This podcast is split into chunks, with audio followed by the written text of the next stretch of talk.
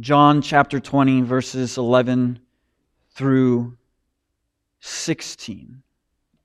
11 through 16.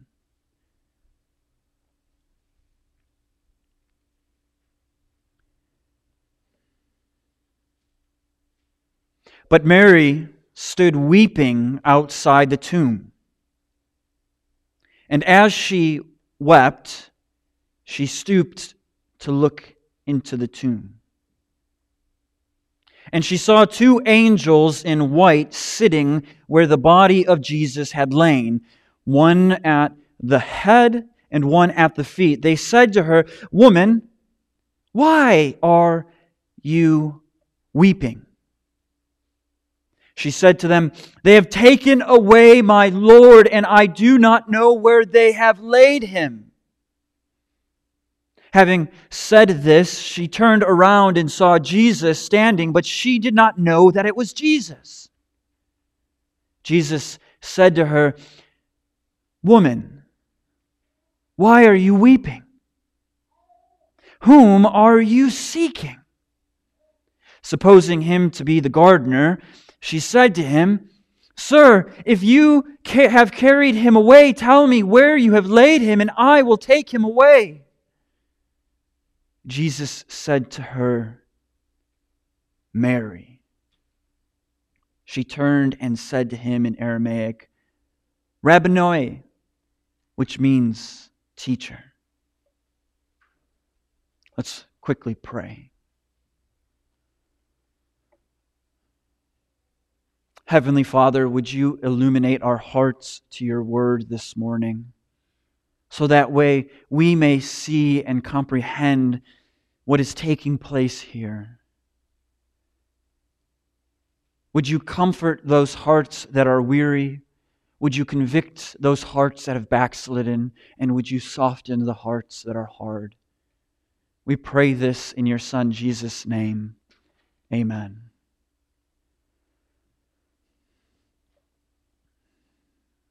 It's been said by many that Jesus is a great teacher. During Jesus' three years of ministry, this was something that was widely acknowledged as people marveled at the authority with which Jesus spoke by. They had quite literally seen nothing like this before to this day, masses of people still marvel at the teaching of Jesus. Many people analyze and look at what he has said and what he has meant by what he has said. So much so that there are people who will look at the greatness of Jesus' teaching and regard his moral principles to live by, as a way to live by. However, it stops there. Jesus is only a great teacher. On the other hand, there are people that will acknowledge that Jesus is a great teacher and also claim that he is a great prophet. During Jesus' ministry, he asks his disciples, Who do the people say that I am? And they rattle off some names, some of whom are prophets. In fact, to this day, there are other religions who will look at Jesus as a great prophet. However, it stops there. Jesus is simply a great prophet. The passage this morning shows us something more of who Jesus is. He's not just a great teacher and not just a great prophet. Today we see this through the eyes of a woman named Mary Magdalene. Mary, at this point, was in over her head in grief and desperation. She is asked two different times why she is weeping. She pleads with who she thinks is the gardener to give her the body of Jesus. And by simply mentioning her name, Jesus comforts and clings to the risen Lord. Jesus, he is a great teacher. Jesus is a great prophet. But he's not just those things. Jesus is alive. We'll break this sermon up this morning into three points and see how Jesus' resurrection led to Mary's comfort. The first point we'll look at Mary's grief. The second we'll look at Mary's desperation. And the third we'll look at Mary's comfort. So, in our first point, in verses 11 through 13, we see the agony of Mary's grief. It was an early, dark Sunday morning, and Mary went to the tomb of Jesus. However, when she approached the tomb of Jesus, she noticed that the stone had been rolled away. There was no body in the tomb. She left as quickly as she could to go and get Peter and John, and when she told the two disciples, the two disciples take off in a foot race to see if what Mary had said was true or not. As Peter and John approach and they look in, they notice that Jesus' cloths that he had been wrapped in were folded and laid right where he was laying. The two disciples left. Mary lingered as she wept.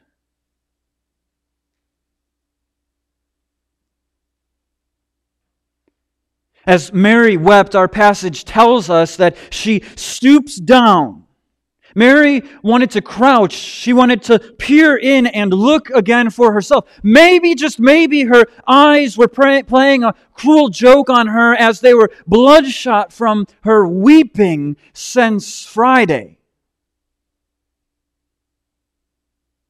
Instead, as she peered in, she saw two angels, one sitting where the head of Jesus rested, and one where the feet of Jesus laid and they ask her, Why are you crying?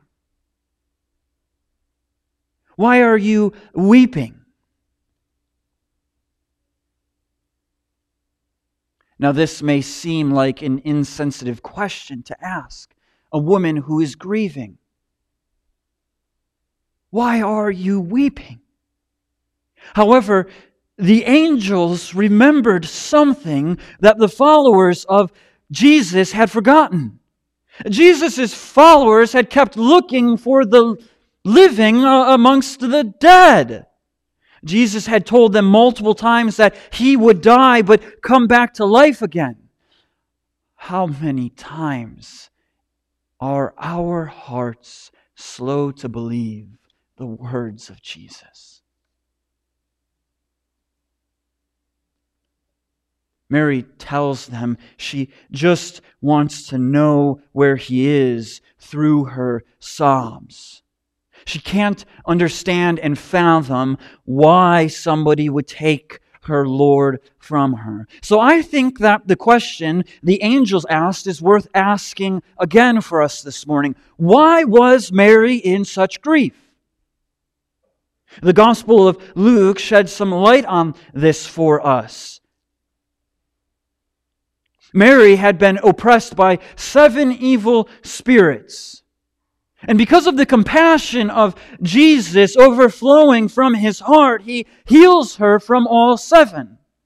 And since being delivered by the evil spirits, Mary, out of the deep love and thankfulness toward Jesus, becomes a faithful follower for, for the rest of Jesus' ministry, for the rest of her life. So, what does this mean? What this means is Mary walked with Jesus. Mary talked with Jesus. Mary watched as the compassion came out of Jesus' heart towards those who were deemed damaged good by society, just like she was deemed at one point. Mary watched as Jesus was whipped and scourged, as he was nailed to the cross, as he took his last breath and was pierced in the side. Mary is in grief and weeping because her Lord had died, and she thought he had been taken from her.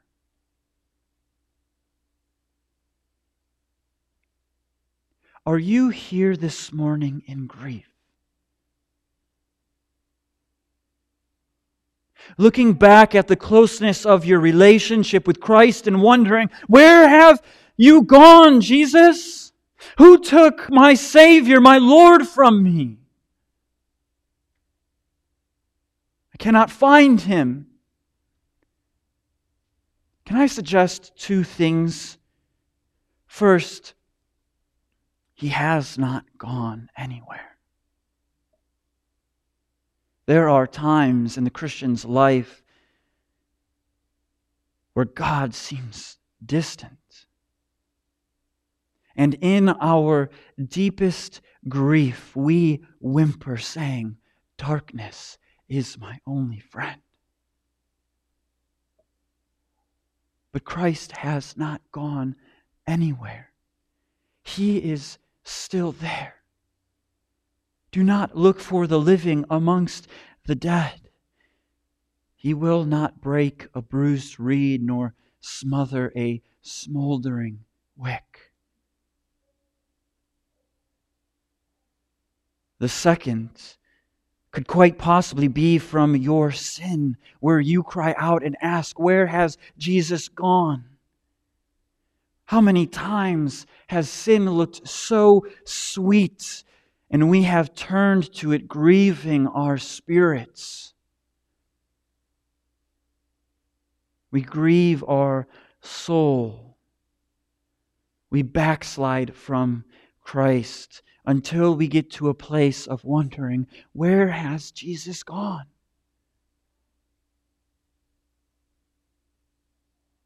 May I suggest that maybe Maybe this morning you are asking, Where has Jesus gone because of the own, your own sin?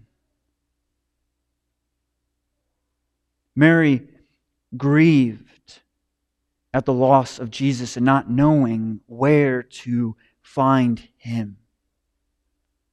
Are you here this morning in this similar state of grief? If so, I think this passage will be able to comfort us as we move on to our second point in verses 14 through 15. We see the desperation of Mary. She was desperate to know where Jesus had been taken. The tomb, uh, the tomb she was in was darker than it already was. Look, the passage here this morning doesn't say that Jesus rose at sunrise, it says that it was dark. Going into a tomb was dark. But as she was in the tomb weeping, she could feel the awkward presence of somebody standing behind her. As she turns around and sees the silhouette of a man standing in the entrance of the tomb.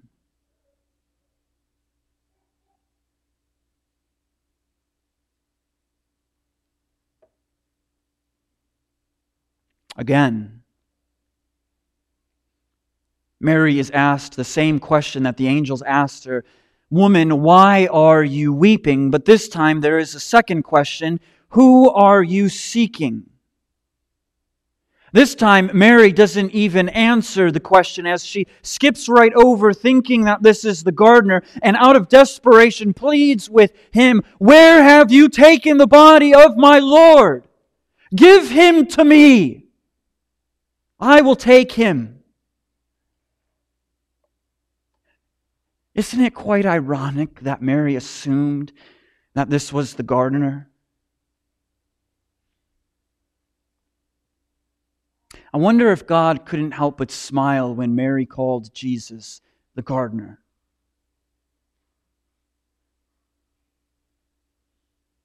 Do you know that the first Adam was a gardener?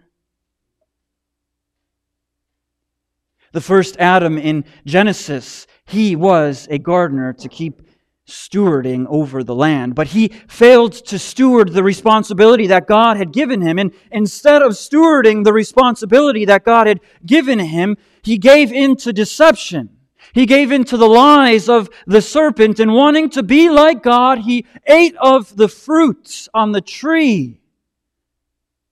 And by doing this, sin entered the world and was passed down from person to person, fracturing God's perfect creation, separating us from our Father. But the second Adam, this gardener, the gardener standing in the entrance of the tomb did not fail.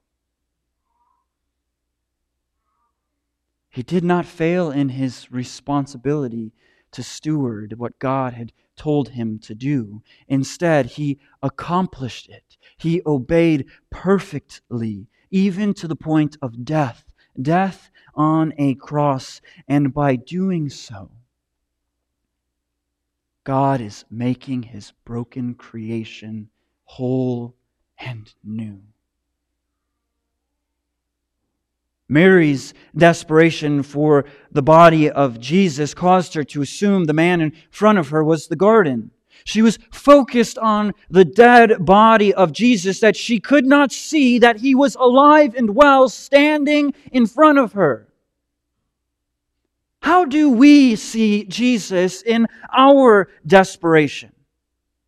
Most of the time, like Mary, we look past him as just a great teacher or just a great prophet, but not as our risen Savior. We look past him in desperation to find our comfort in material things that this world has to offer. We look past him like Mary and do not see him and assume that because we cannot see him right now, that he must be dead. And so we turn to working more to forget about the sadness and anxiety in our lives.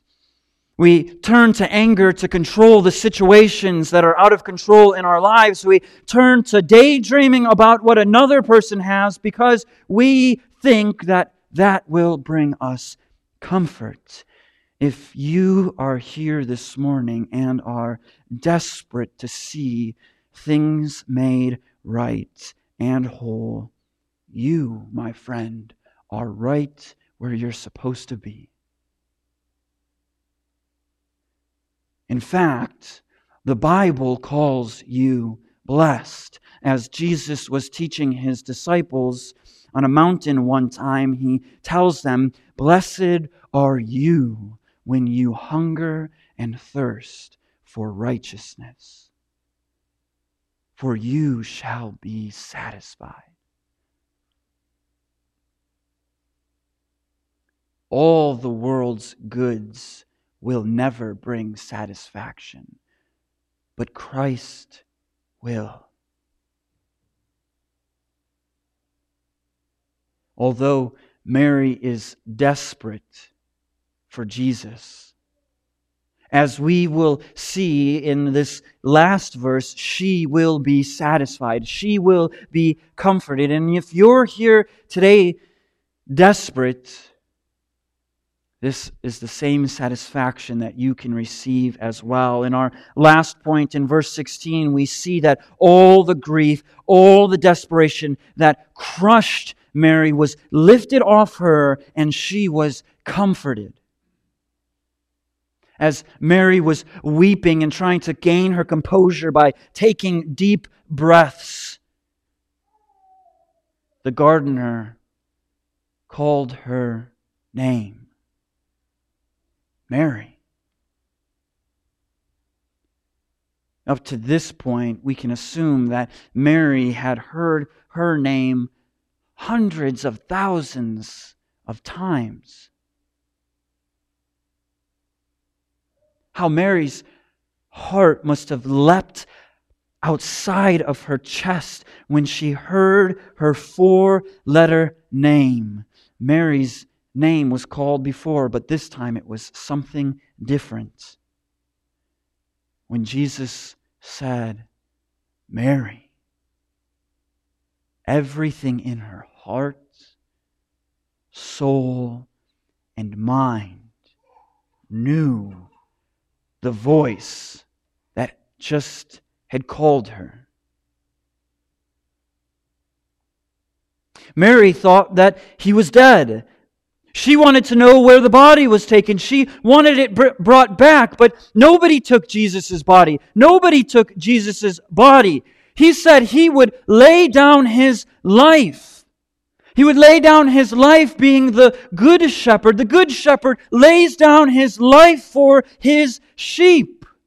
He said that he would have the full cup of God's wrath poured on him. He said he would rise on the third day, just like Jonah was spit out of the mouth of the fish, so the Son of God would rise on the third day. Jesus was not dead, Jesus was alive. So, what is the significance of Jesus calling Mary by her name? Well, the first reason is because it shows to her that he has conquered sin, he has conquered death. Death could not hold him, death could not seal him up. He has crushed the serpent's head, just as he and the Father had promised all the way back in Genesis 3 when the first gardener had failed.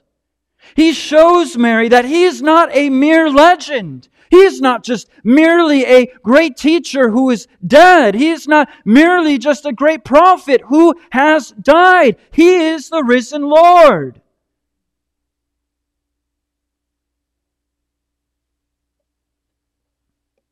Second, it's significant because it shows that Jesus is the good shepherd. The good shepherd lays down his life for the sheep, and the good shepherd calls out to his sheep, and his sheep hear and know his voice.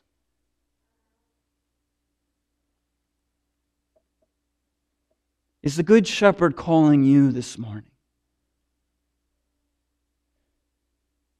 Are you in grief and desperation? Are you looking for comfort? Are the wages of sin too much to bear? Come to the shepherd if you are hearing his voice. Come to him now. He's calling you out of the chaos of the world and leading you to greener pastures. The Good Shepherd longs to lead you beside still waters. He longs to make you lie down. He longs to be with you in the darkest shadow or the valley of the shadow of death, to protect you. Come to the risen, good shepherd who is calling your name. As we leave here this morning, let us remember that we do not worship a great teacher. We do not worship a great prophet. We worship a risen king who knows you by name. He calls you into his kingdom and prepares a place for you.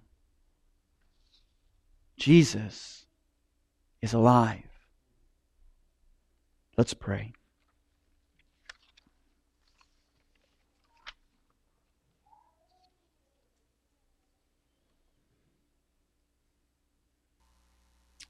Father, we thank you for sending your Son Jesus,